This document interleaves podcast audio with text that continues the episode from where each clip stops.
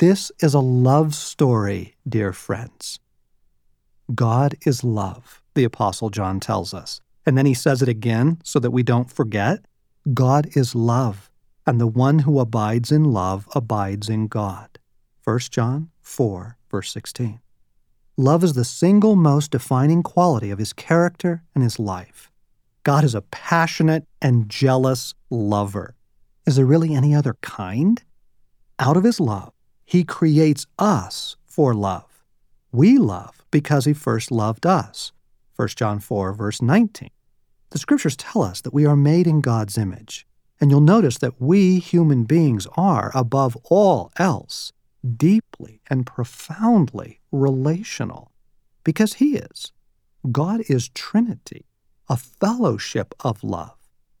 Love and intimacy are the core of His being, and so He gives to each of us a heart like His.